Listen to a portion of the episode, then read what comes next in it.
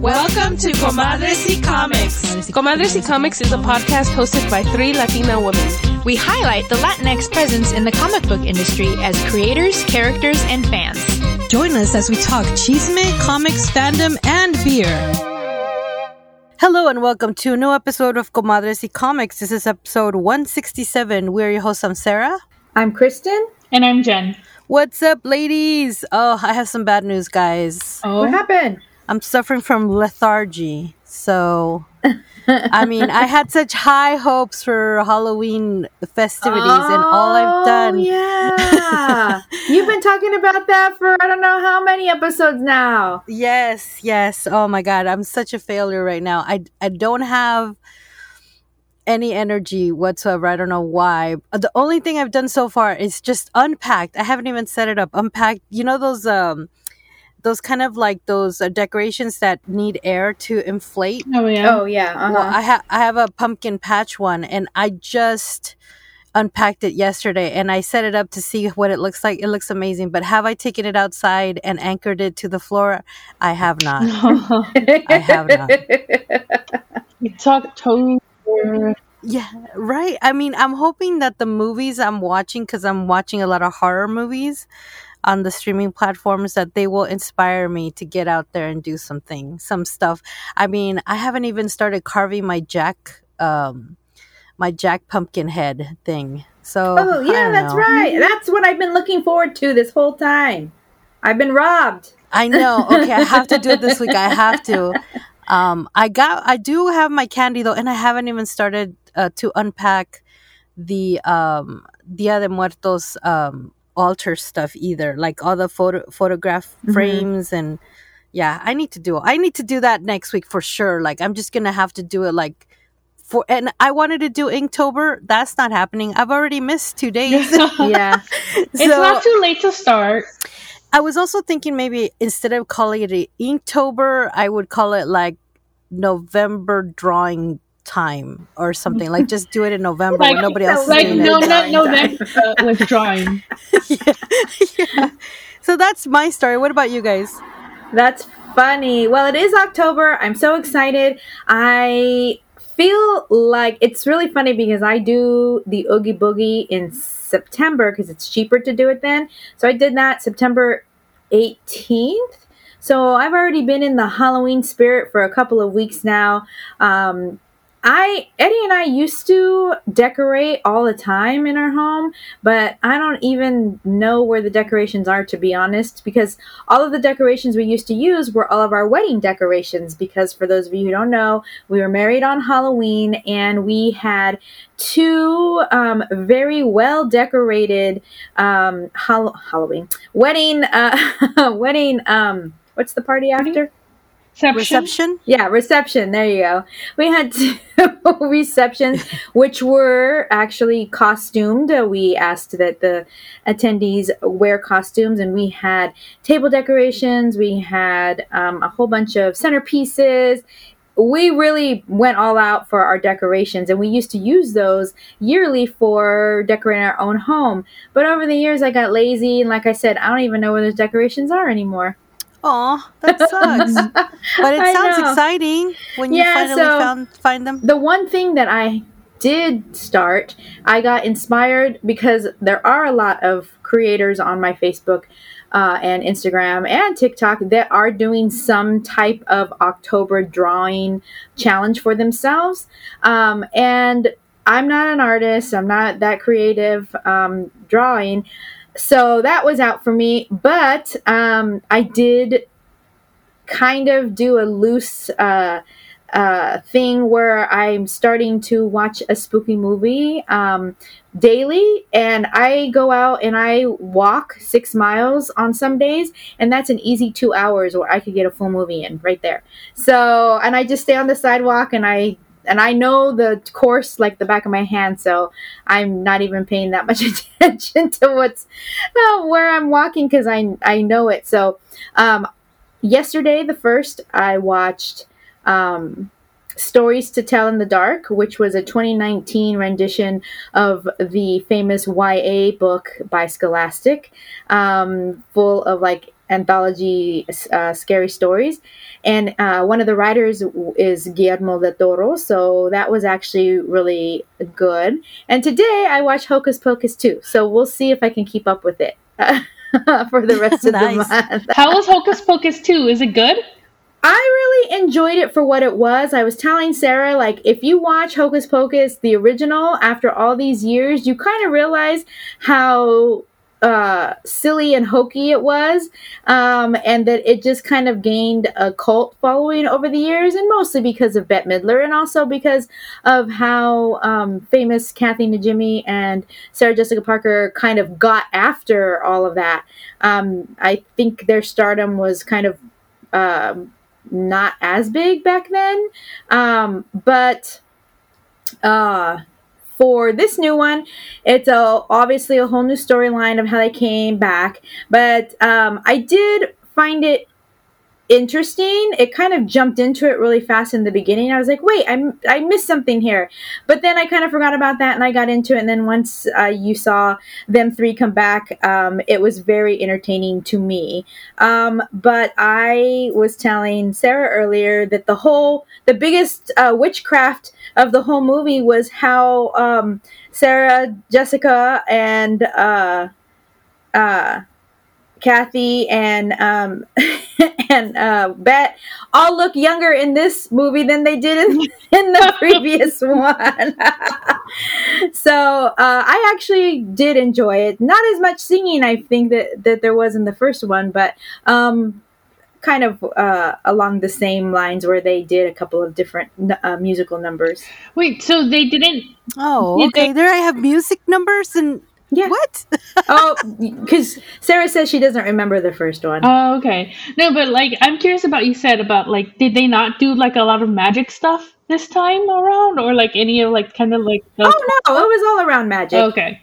Oh yeah, yeah, yeah. No, no, no, no. I didn't mean to say that. Like that. Uh, I was just making a joke. Oh, that, okay. that, that they just looked so good. Like after it's been what twenty three years. I think so. Yeah, I don't remember crazy. when was the So- first time I watched Hocus Pocus. yeah. uh, The year that it came out, I was trying to remember um, specifically when I had seen it, but I think I was still in college.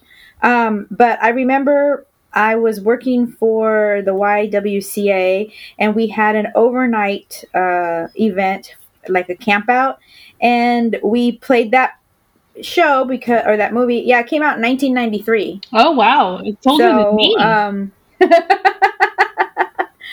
um, and I just remember that we played it, and then there was an earthquake, and all the kids got scared. Incredible. Ah, are you doing anything Halloweeny, Jen? Well, I've kind of been planning on like throwing a Halloween party and inviting some of like my college Oh, cool. people that I know and like the neighbors so that I don't Mhm. like bug them or anything. They can be like, hey, you can't complain about the noise if you're participating in the noise. um, um, but that involves money. Um, uh, Uh, yeah. And, uh, and alcohol because it's when I say like Halloween party, it's just an excuse to drink. That's what it really means. and but then there's also the pro the whole thing is that a lot of the my current college acquaintances are underage. Mm. I might not even be able to do, or I might do it. Who knows? And just be like, be quiet, like, be cool. For fuck's sake. Allegedly. Yeah. Allegedly. What you actually mean to say is you're going to say, no, Yeah. nobody exactly. drink if you're not legal. All right, guys, now it's time for Chisme de la Semana. And what do we have today, Kristen?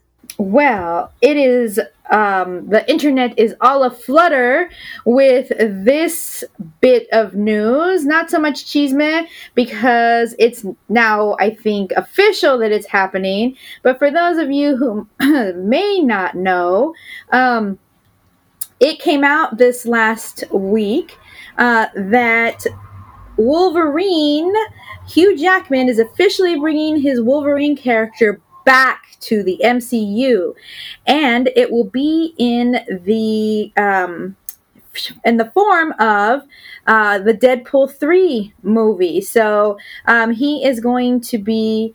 Uh, bringing Wolverine back. We don't know what it's going to look like. We don't know how, but if those of you remember, um, back in the day, Wolver- uh, Wolverine, uh, um, Hugh Jackman said that he was not going to ever play Wolverine again after Logan, which get a hold of this. Logan freaking came out in 2017. Doesn't it just seem like it was just out the other day? Holy Yes. 2017. Why? Tell me why I thought it can't have been more than 2020. Yeah. This is bullshit. yes. I, I feel the same. So uh, he's literally been swearing up and down since then that he was never going to play Wolverine again. Not only because he's um, getting older, but also it's a huge undertaking uh, physically for him. I mean, that is a huge thing to get into that kind of shape and stay in that shape for that role. Um, so, but he announced that he is going to be putting on the adamantium claws again for Ooh. Deadpool Wow. 3.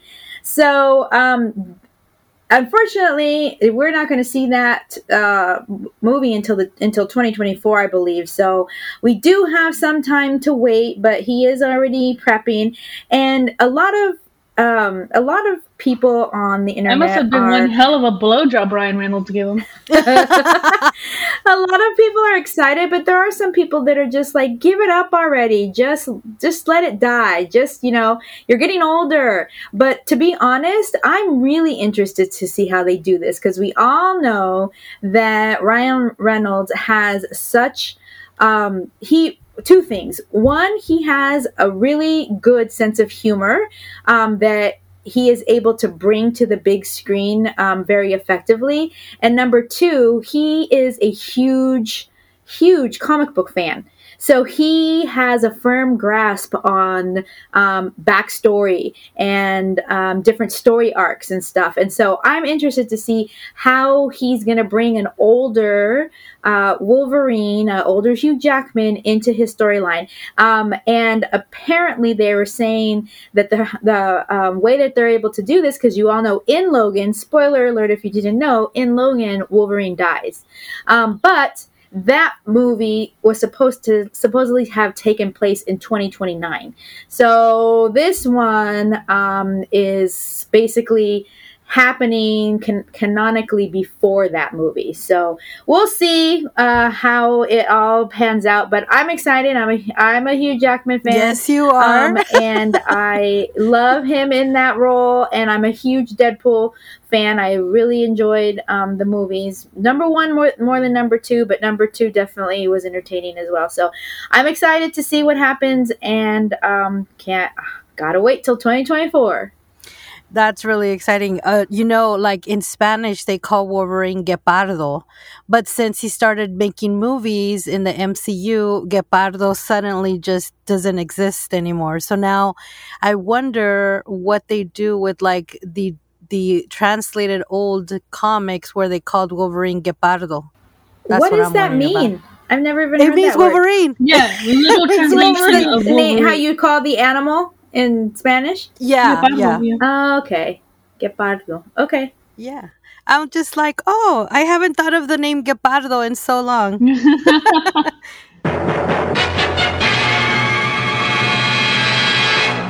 All right, guys, now it's time for On My Radar. And On My Radar, guys, is Huluween.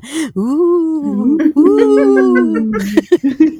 now, that is spelled H U L U and then Ween, W E E N. And You know, like is a, um, yeah, yeah, like Halloween, but in Huluween because this is pretty much uh, the return of Huluween on Hulu, and it basically is bringing a bunch of uh, scary and spooky uh, Halloweeny movies and shows for us to enjoy starting October first. So um, there's this one I I already binged already. It's um, Bite Size Halloween, and I think they're releasing a third season and i think i just saw season two uh, right before and they it's like 21 short stories of like like seven minutes 10 minutes and you can just get like a full like spooky story and it's really cool because you could just like just watch them all at once. It's really cool.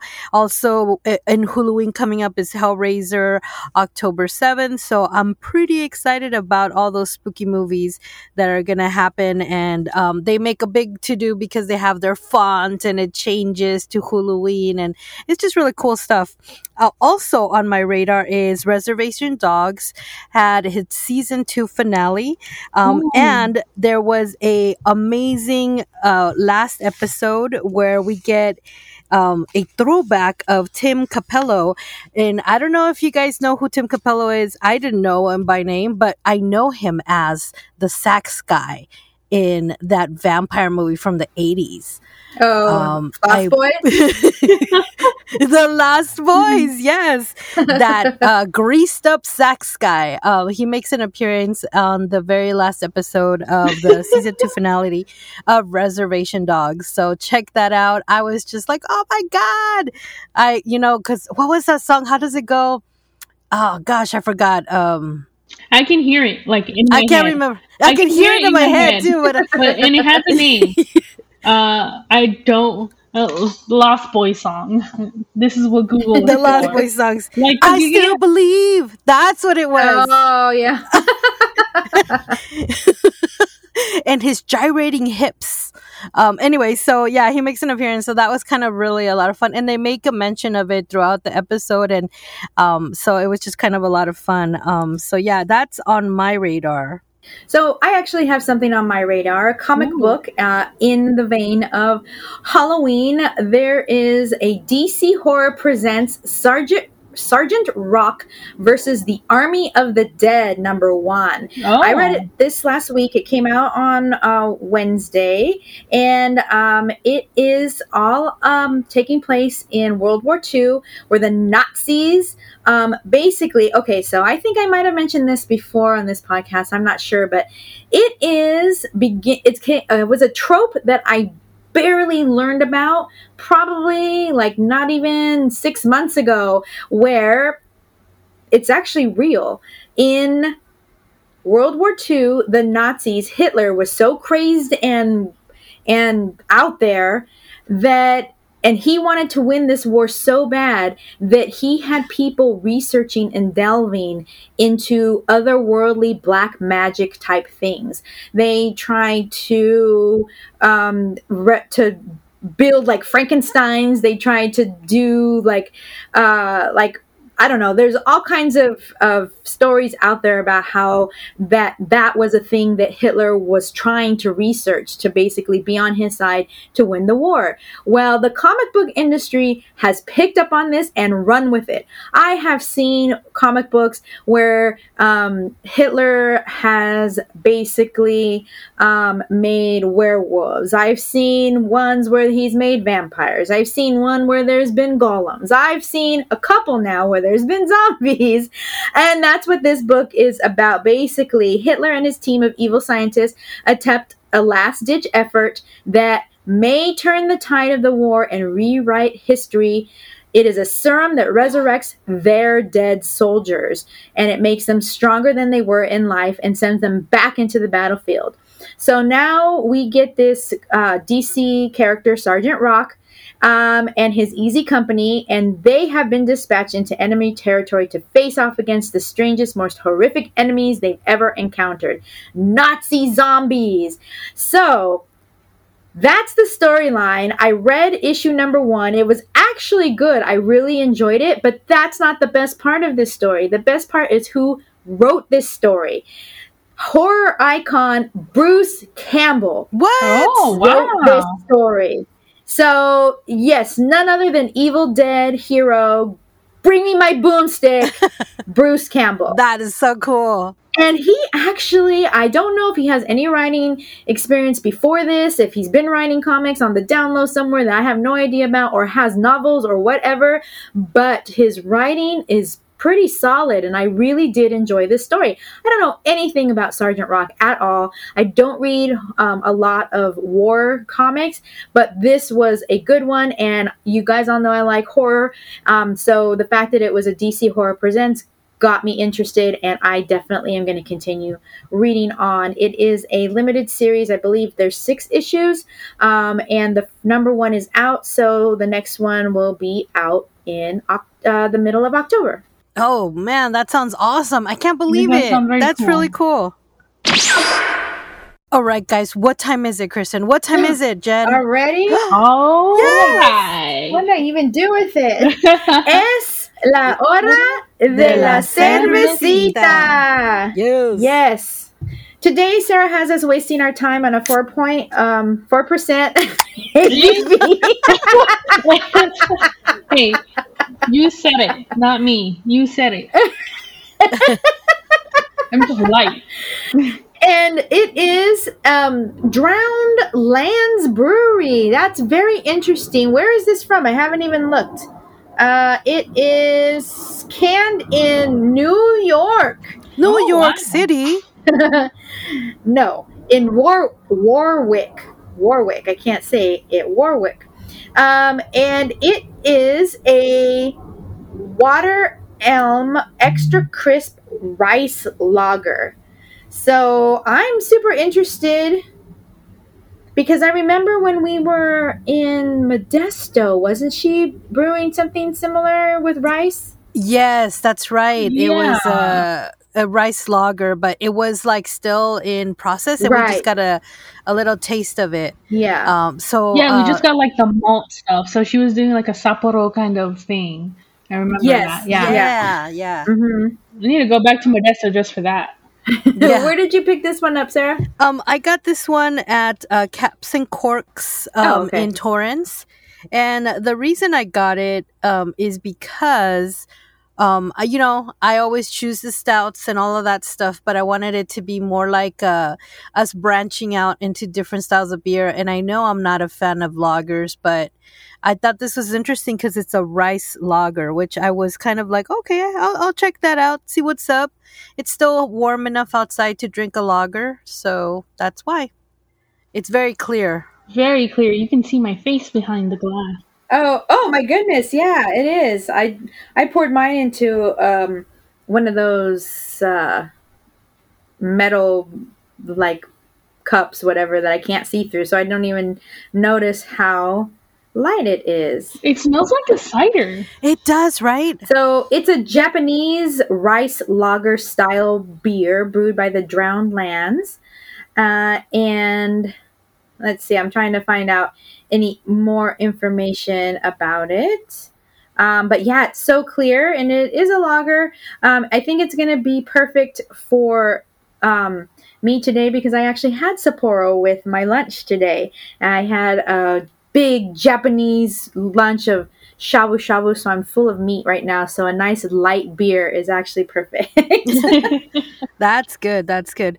Um, yeah. I, again, it's not my go-to. I just thought we should branch out into different taste, different styles of beer, and I am a fan of uh, Sapporo, so I thought I'll give it a shot. So, what do you guys think so far? If you would have told me this was a cider, I would have believed you. yes, absolutely. Agree with you. Yes. Okay, so I was eating something before this. I was eating um, um pan dulce. Oh, So that might be the sugar or whatever that's left over, but this tastes sweet to me. it Oh, does have yeah. a undertone. Yeah. yeah. Yeah, definitely. it does to me too. Like uh, I would have, I will, I would have. On it smells like a cider. It tastes like a cider. I don't know if that's what the extra crisp is. It's just whatever it is that they throw in a cider, and it's been thrown in this. But it is. I would have thought this was a cider, and it's pretty tasty actually. It's like not bad, um, uh, and it's very refreshing. Uh, absolutely agree with everything you've said. And yes, there is kind of a sweet undertone, not too much, maybe a little bit more accentuated because you had pan dulce. Um, but yes, it is really crispy and refreshing. And yes, it has a like a, a very cidery feel to it, um, which I'm happy with. I'm not disappointed. I'm so glad that it doesn't lean more towards the lager taste. Um, but yeah, that's that's pretty that's pretty on brand for what I'm tasting too. What about you, Kristen? Uh, so it 100% tastes like a lager to me. Um, I don't drink a lot of ciders, so I don't have a lot of reference to what you guys are talking about. so um, the only ciders I drink are like the apple orchard ones or whatever. Those ones are called Angry Orchard. There you go, the Angry Orchard, um, which are just super, super. They just taste like uh, apple juice to me. Um, so, and we have gone to Honest Abe a couple of times, and they all just seem like sweet fruit juice to me. So this, although it tastes sweet to me, there's an underlying sweetness. It's not the kind of same kind of sweet that I taste in ciders. Um, very much light and lagery. Um, I do taste the rice. Um, I do taste that, uh, and I love white rice. So I could to just eat it. You know, you you under you don't understand how upset I was in college when I found out that eating rice made me fat. Well, you can eat a lot of it. I I used to just have bowls of white rice with butter, that was my Oh meal. oh my god. Oh my god! And even just even just thinking about it right now, like my mouth is watering. um, but like when you're when you're a poor college student, like white rice and spaghetti with butter, and I really just grew an affinity for it. Like I just liked it. So and lots of pepper Oh on the on the pasta. Um, but anyway, so I but I ironically enough, I don't like horchata because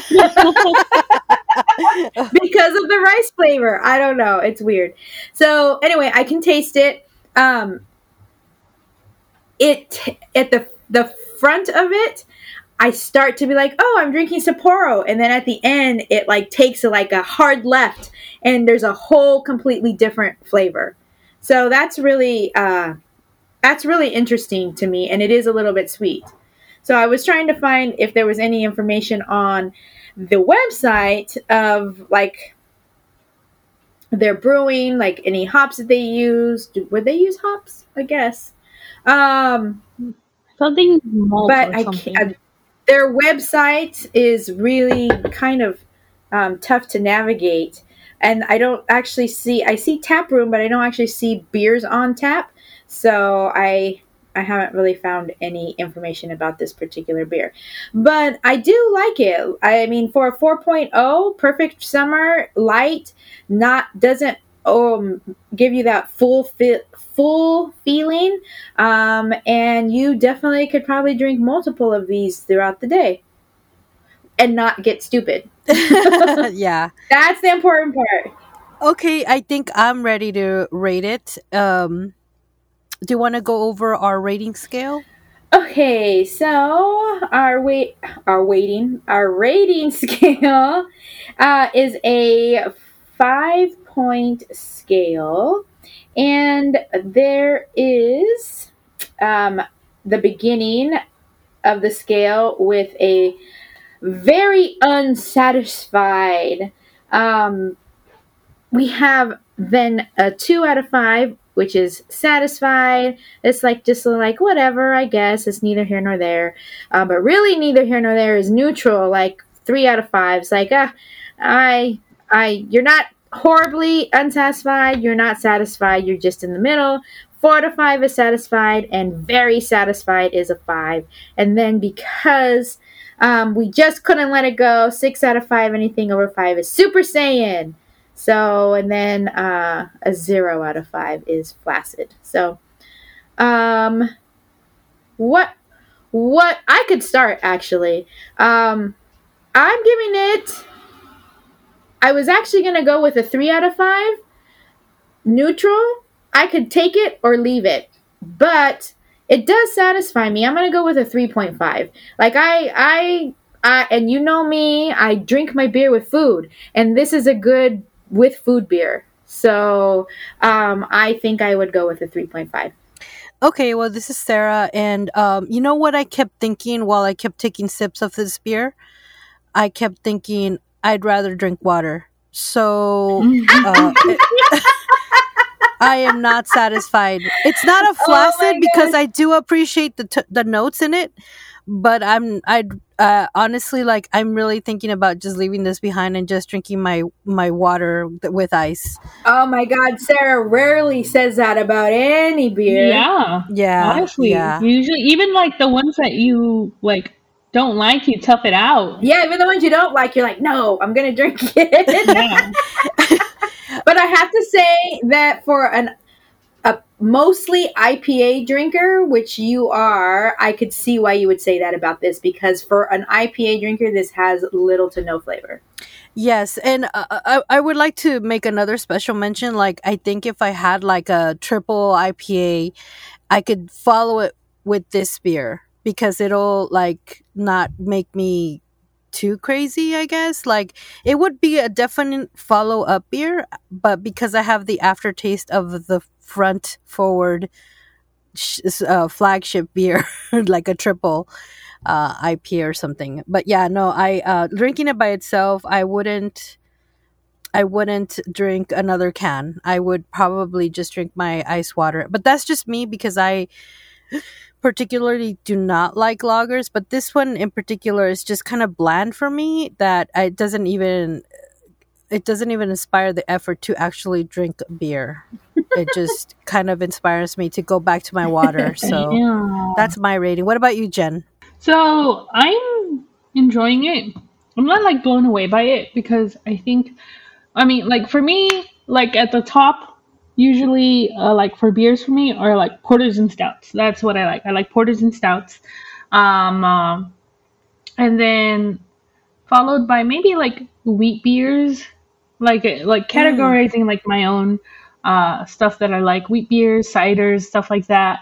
Then it would be IPAs, and then it would be like lagers and stuff like that, or and sours. Sours are all the way at the bottom. Oh yeah. Um, uh, But I am, I like the flavor. I like that this is a cider passing beer. Um, I have had sweeter, tastier ciders though. So like on that front, it's just like eh. Uh, I'm not super blown away by it, but I am liking it as I'm drinking it. Like I'm gonna finish this because it's better than drinking water. Personally, um, I will. I can treat it as water. It's a very like slightly flavorful water, um, but it's not like super like OMG. I love it. Uh, it's just like no, this is good. Uh, so I'm gonna go with like Kristen, and I'm gonna give it a three.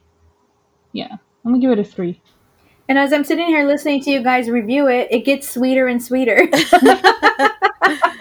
yeah, it definitely has a, a, a evolving flavor. Um, I you know as long I, I mean uh, it's been sitting here, it's been aired out, it's been open. It has a slightly different flavor. Um, and I just took a sip, and I was thinking to myself, I could totally add ice to this, and it would be better. I mean, honestly, it says to stay cold. I, I was ha- yeah it does say enjoy cold right on the can. Um i was yeah keep cold it says. Um i was thinking that same thing too as i'm sipping on it. This cup that i'm drinking out of is not doing a really good job at keeping it cold. And i was thinking i really i how i think i would 100% enjoy this a lot more than what i'm enjoying it now is a mug fresh out of the freezer. Okay, got it. No, yeah, that makes sense completely. And I think it, it would be kind of a nice um shandy type of beer as well. So it it has Oh, its yes. uses. Yes, it has its uses. Yeah. Alone um a sadden for me anyway. But that has been our beer review.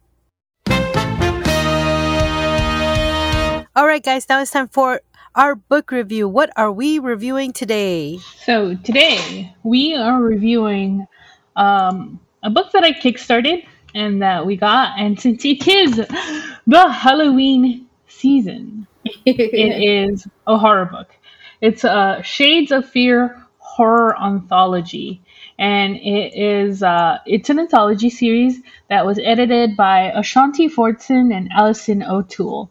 It has about I want to say it has actually Nine stories. Nine. Okay, it has nine stories and three illustrations, um, um, and the art in the the art like changes, but it's it's all very beautiful artwork.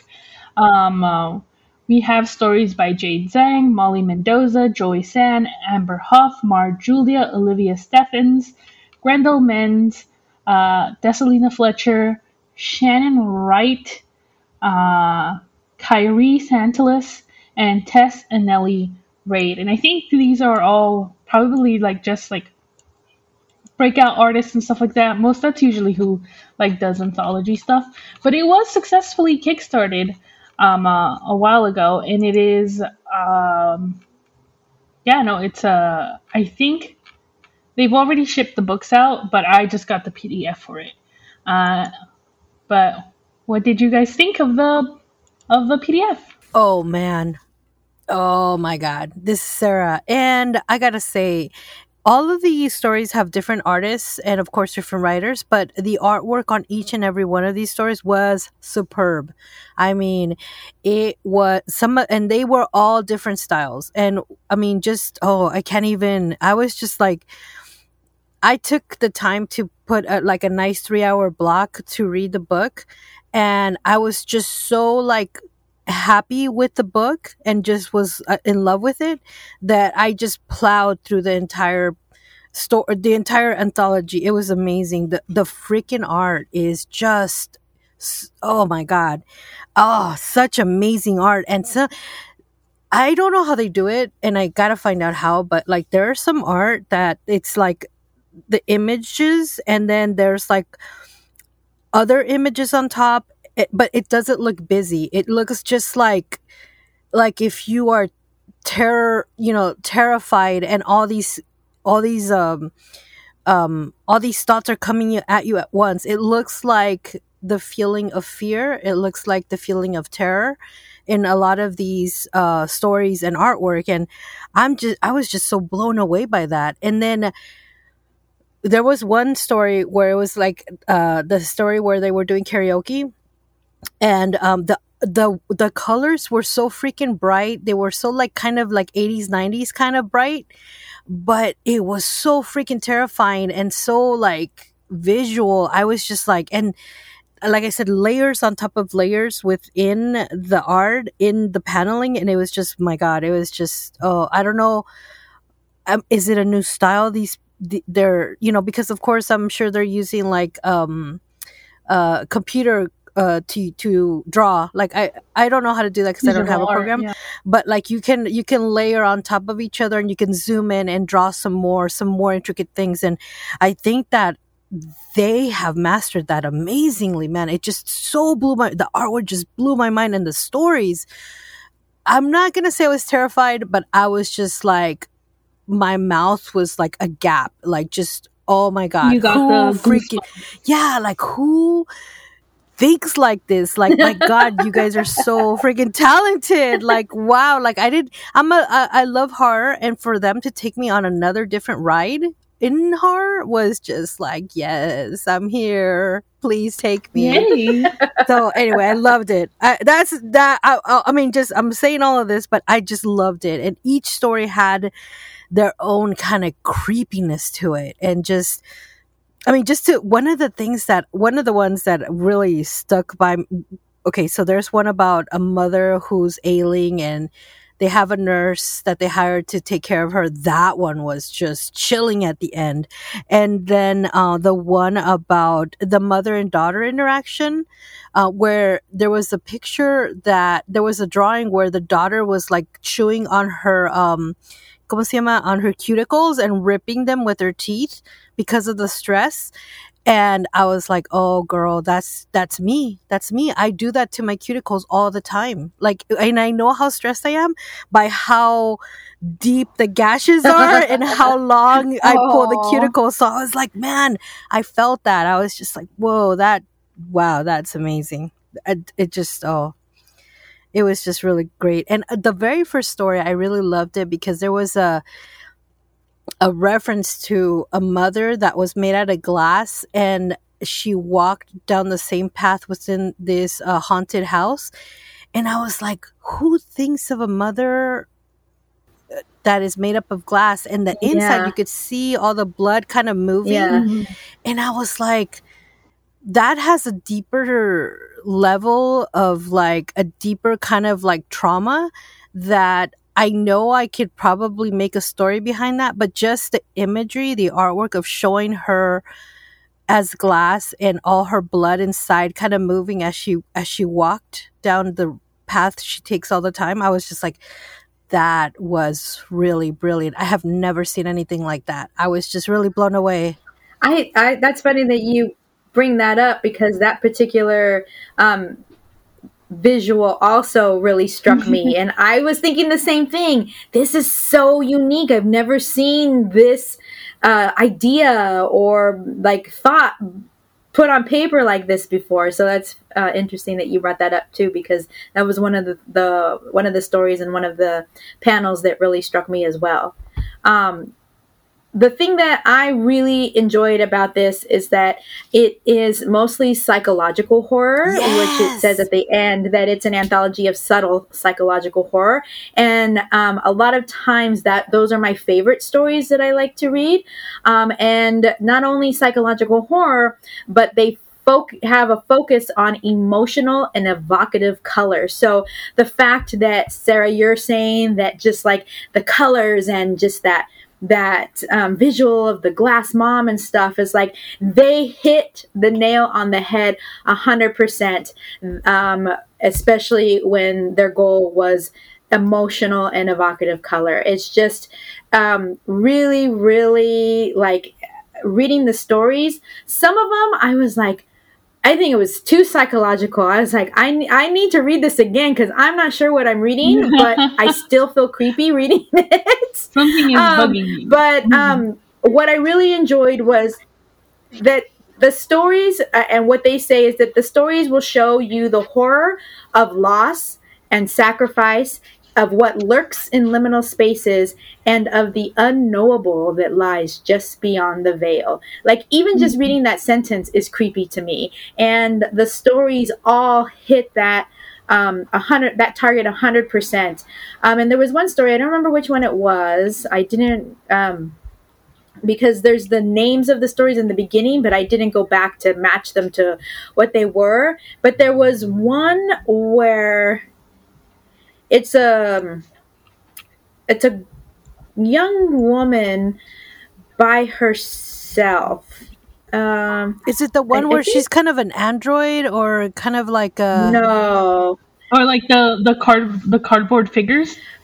I ah, gosh, I don't remember which, or maybe it was even I don't know, but I have to go back and look. But it it seemed like the story itself was like a, a visual and story representation of like depression, um, and I can't remember which one it was now. I have to go back and look, but it just and it was so like Oh yeah, the one with the sweater. yes, the oh sweater. my gosh, yes, that was yes, so amazing. yes. Oh yes, like it it takes you on a journey where like you know that she doesn't like to be outside at all. And Mhm, then uh, mhm. like the sweater representing her g- going within herself and she's like I never want to leave. And it's like, Yeah. dude. It's um uh, strawberry kiwi. Ah, okay. It's yeah Yeah. Oh my yeah strawberry Oh, kiwi. that was that was freaking deep, dude. I was just Yeah. like, oh my god, they really captured kind of like the sensation, like that you don't want to leave your house. It, I feel that that was actually written during COVID. Like this is what I I totally like felt. Like it was just really really well done. That was amazing, and the the art in that one was really amazing as well. Just was, I mean, honestly, the art in all of those was were amazing in their own way. And but that one, I had like these really true feelings when I was reading that one. Yeah. And then the end, I was like, oh shit, like it fucked me up a little bit.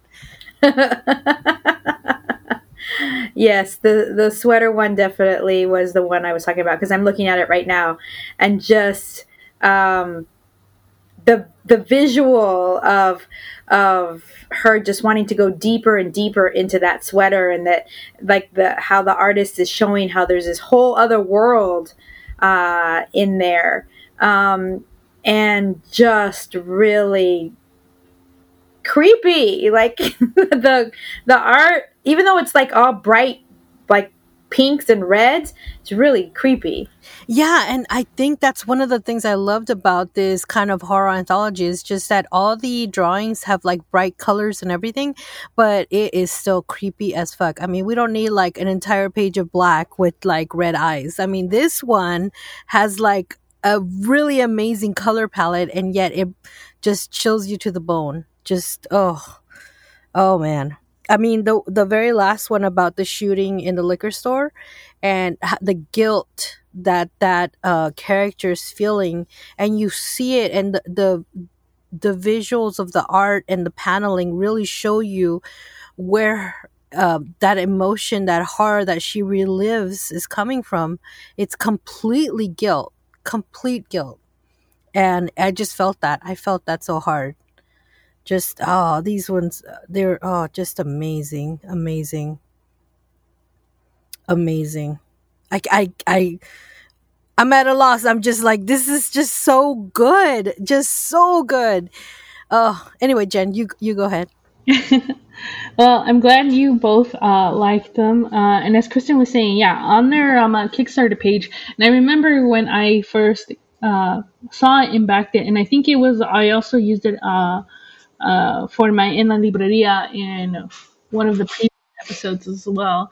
The color, the original like cover art and the color for it as well were what captured my interest because in their campaign they said that it was intentional that they were kind of like pushing the boundaries of color and like kind of like color theory as well not um uh, like not only thematic like theme wise like the shades of fear like the different aspects of fear and like their nuances and stuff like that was a, pu- a push for their writers but the color and the artwork was a push for the artists as well.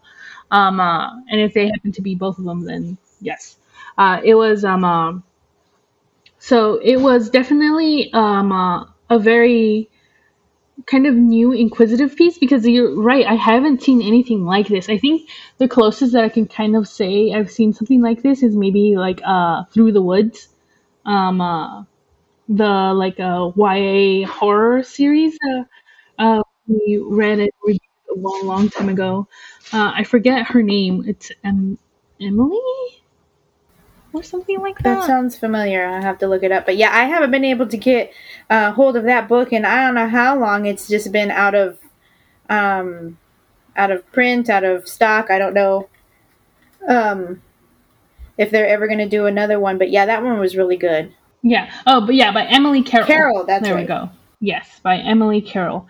Um, so it kind of gave me those vibes as well because there's like some gore. There's definitely some like kind of like there there is um uh, all the way towards um uh, the back of the book, but you see in the uh in the table of contents uh content warnings and stuff like that, and I do appreciate that and the fact that they put it towards the end of the book so you can kind of like you're not you're not spoiled by anything and stuff like that. So that was an interesting concept, but it was very, it's a very creative, very artistic, um, uh, kind of take on the horror and the like the psychological horror, uh, aspect, and I I really like that. I mean, to me, the one that I liked the mo the most was uh the story about the girl in the church. Oh yes. Mostly because anything that's about religious trauma, I'm like, oh yeah, I feel that. um, um, yeah, uh, the hue of heaven. Yeah, that one. That one, I was just so like, ooh man, that, that's something, all right. Uh, also, bellies. Uh, that one was also because the artwork was just like white and like shades of yellow. And it's just like at first like looking at it it's like it's like very pretty. It's only until later that it's just like hey this is like kind of like the color of bile yeah. Uh, yeah so that one was that one was very very very visceral. Uh, but those were the two that like really captured my my interest. Um, uh, so yeah uh, right now the book is only available for pre-order uh, from Balustrade Press. Uh, so you can uh, pre-order it uh, from balustradepress.gumroad.com and balustrade is spelled B A L U S T R A D E P R E S S dot Gumroad G U M R O A D dot com. So you can um, uh, it is in Canadian dollars. It's fifteen Canadian dollars. So which means it's going to be like thirteen or fourteen dollars maybe, uh, U.S. price. Uh, and the um, by ordering from Gumroad, you are like directly like paying the the publisher uh, for it as well. Uh, you can also just go to Kickstarter and it can redirect you uh, towards the link to pre-order the book. Uh, and it, unfortunately, I don't think they are going to be uh, putting out any more physical copies. It's just going to be the PDF or the ebook version. Wow. Well, it's really amazing. I'm so glad you let us read this because it it totally freaked me out on some of these stories and some of these were just so just like there were so many emotions pulled out like desperation stress uh guilt uh man it was just really amazing. Just amazing. Are you ready to actually rate it? Yes.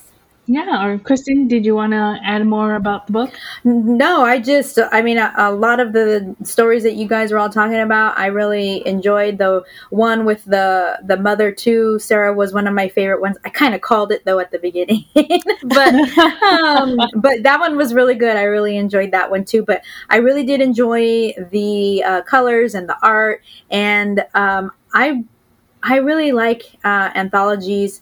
Um, I like that it's all horror. I like that it was all psychological horror. So this particular uh, book was right up my alley. So yes, I'm also ready to rate it. Also, just a side note that I realized, but I find it funny which of the like stories it is that we found like more interesting kind of reveals a little bit about like our own stuff yeah and moms, me and religious trauma. Like, ooh, flavor. We're not gonna examine it, but flavor. But yes, let us rate the book.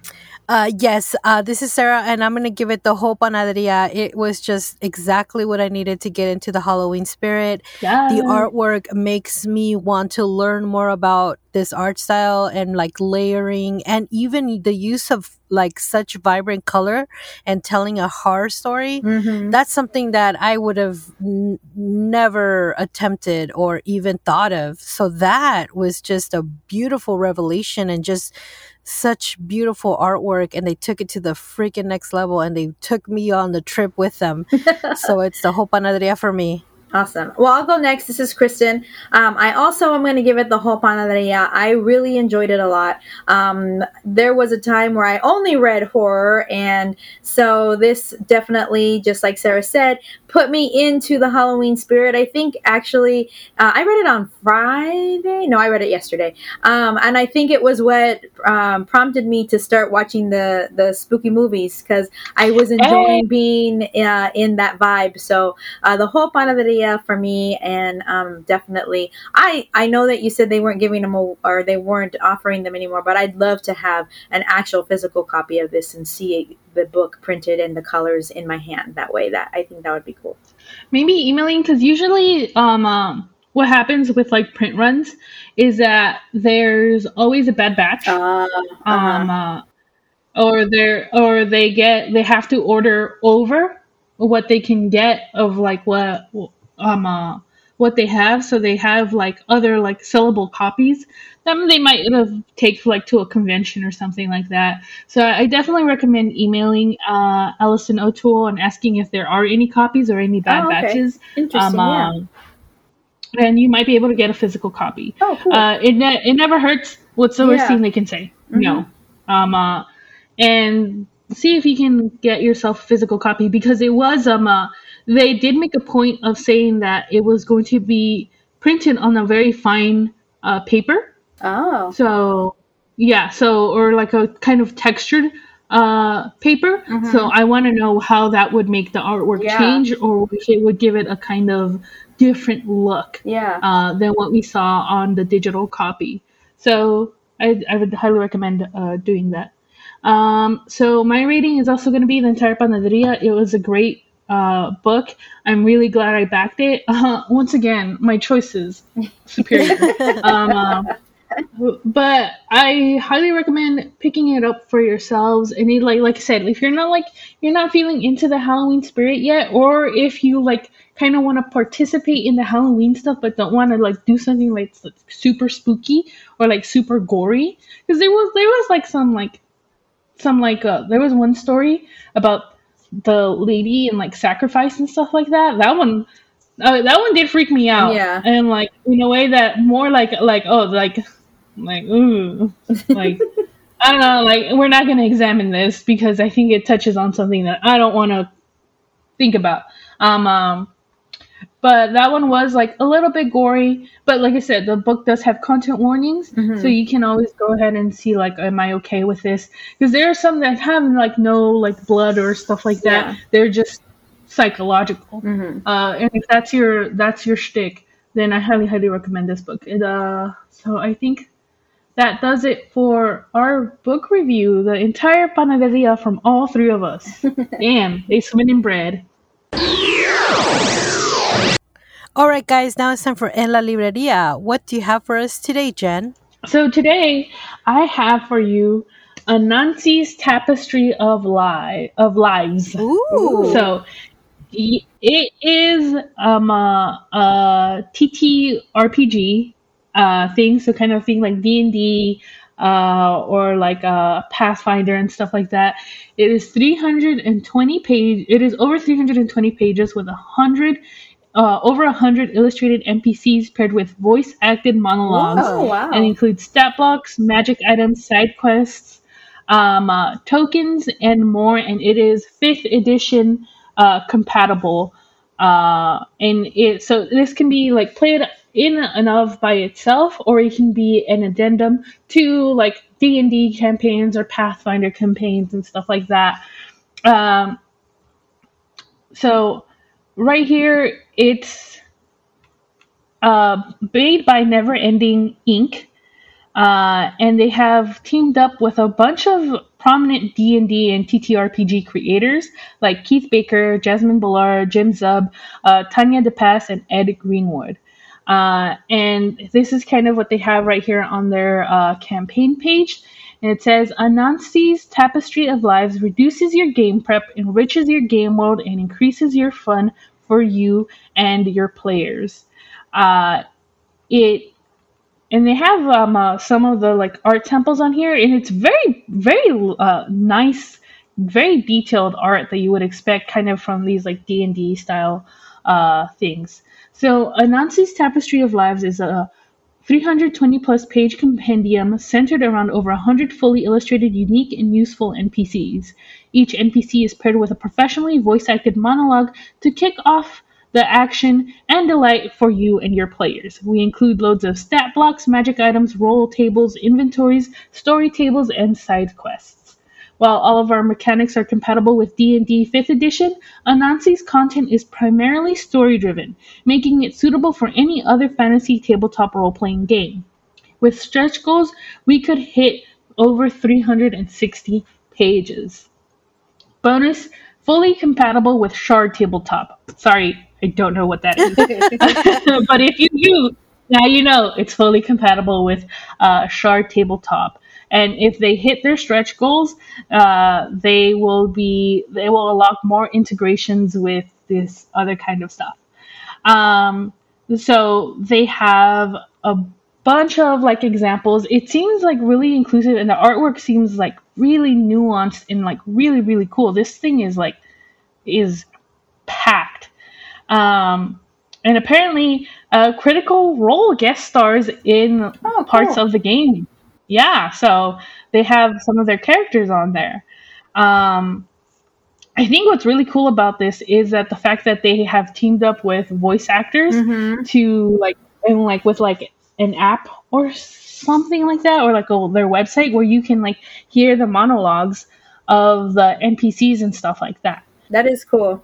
Uh, base pledge you, can always uh, pledge without expecting a reward you just kind of want to support but base pledge starts at five dollars uh, and this is just kind of like to show your support uh, and you kind of get your name on like the thank you page of the website. At $32, you get the PDF of the uh, of Anansi's Tapestry of Lives. And then at $60, you get the hardcover and the PDF. So this is actually about average price for like a D&D book, especially an oversized book. Like the average D&D book is about $50 Yeah. with the bigger ones coming out to a little bit like a little bit more, especially like special editions and stuff like that. And the fact that this is $60 uh and I believe it okay, it is this includes the hardcover, the PDF, 12 month access to the never ending TTRPG and storyteller tools, uh, and you can customize your add on. So you get a choice of what it is that you want to uh, that you want to get. And then there is another version that is still sixty dollars. You just get um uh, uh oh this one is to donate. So you get the PDF, but the hardcover book is donated uh to like a school or to like a program and stuff like that. It says we will donate a copy of the standard hardcover version of the book uh, in your name to a library or school in a low income neighborhood. So that's really cool. So you can still get like the rewards and stuff like that. Uh, and then at $68, you get the all digital rewards. So you get the book, you get a Journal of Commonplaces. So this is just another addendum.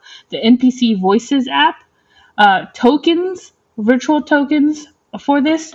And there is, there's a lot. It gets more into detail and you can get more rewards and stuff like that. And it gets really hefty. But if TTR, uh, or like RPG, TTRPG, tabletop role playing games are your thing, or if you want to see something that's like pretty diverse and like pretty like thick, and it seems to be very well curated, I think this is uh, something to like back. And they've already hit their goal of twelve thousand dollars. Oh wow. Uh, yeah, they are currently at forty six thousand dollars with uh, yeah, forty six thousand sixty nine dollars with five hundred and fourteen backers and twenty four days to go uh, on here, which will probably less by the time this comes out. Uh, but you still you still have time, uh, and I'm pretty sure it will be available afterwards. Just perhaps not for kind of like the special like Kickstarter price. Um, so it is Anansi's Tapestry of Lives on Kickstarter. Well, that's pretty cool. I mean, I'm not into role playing, but Anansi the spider, That's I not love what Frank stories. says. oh, right. Oh, but yes, that sounds really amazing. Thank you so much, Jen. All right, guys, now it's time for Juntos y Fuertes. What do you have for us today, Kristen? So it is October, and I know a lot of people um, really uh, relate October to uh, National Breast Aware- Cancer Awareness Month, but it is also Domestic Violence Awareness Month, and um, it's that is something close to my heart in that I worked in the field for a very long time, and there is an organization that I worked with that uses art as a healing tool, and it is called A Window Between Worlds. And um, they are an organization that views art as a catalyst to releasing trauma, building resilience, and igniting social change.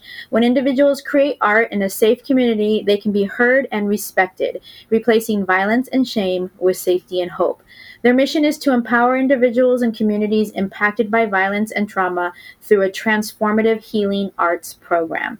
And when I worked in uh, the domestic violence field, I worked in domestic violence safety shelters, and I actually was a trained. Um, uh, group facilitator for a window between worlds for both adult women and for the children's group. And the impact that i saw this program have on the families in the shelters was just amazing. So um, i would love to share this program with you, you can go to awbw.org and there are many ways to help. If you would like to volunteer for Window Between Worlds, um, you actually can volunteer um, worldwide. Uh, if there is a shelter in your area that provides um, services, you can see if they have a Window Between Worlds um, at their site or if they're interested in having it, and then you can be trained and be a facilitator for that.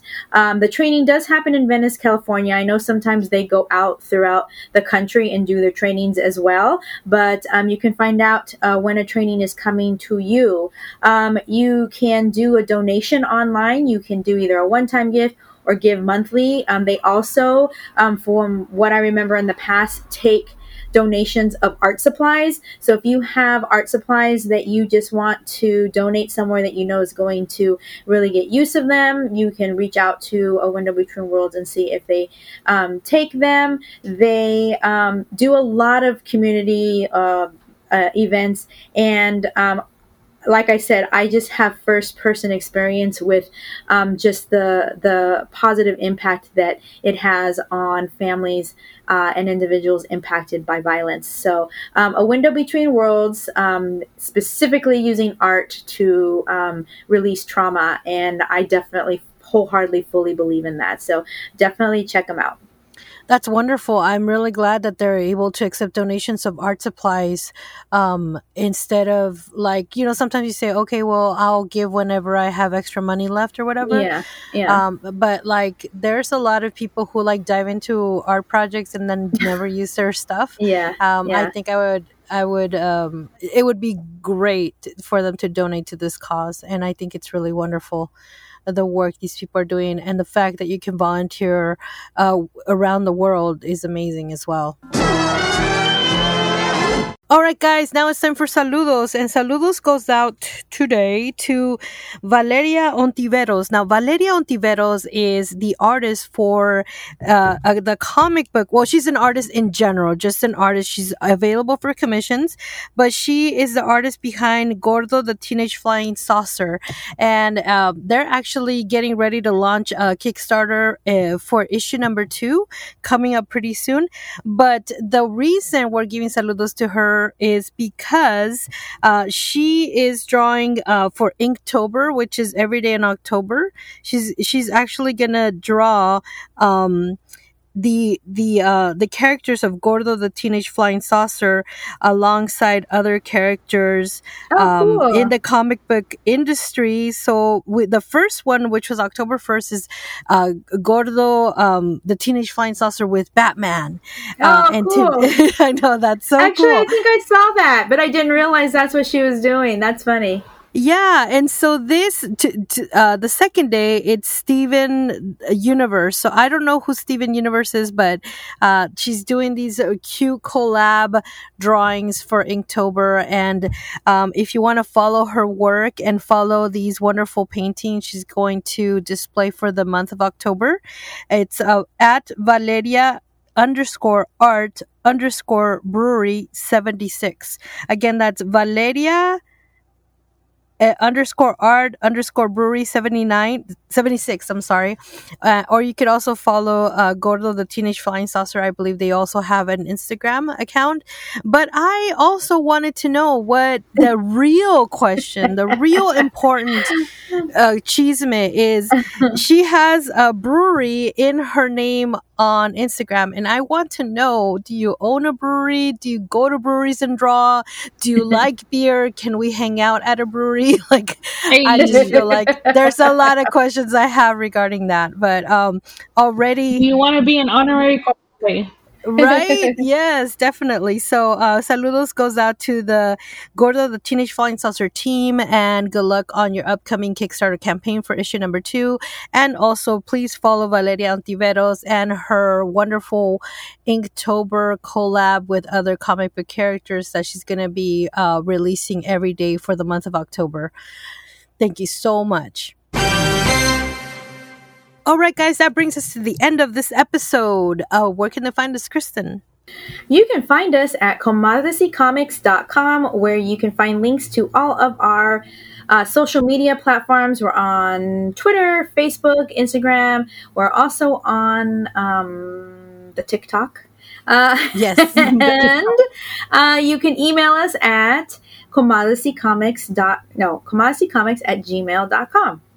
Yes, and also remember we have a YouTube channel, and you could like and subscribe, and then check out all these wonderful interviews we do with other comic book creatives. We have yet to record a new episode, but it's in the works, guys. I promise. Um, but thank you so much for listening. We have been your host. I'm Sarah. I'm Kristen. And I'm Jen. Bye, guys. Bye. Bye.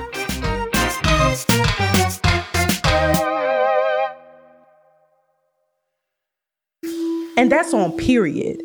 Network.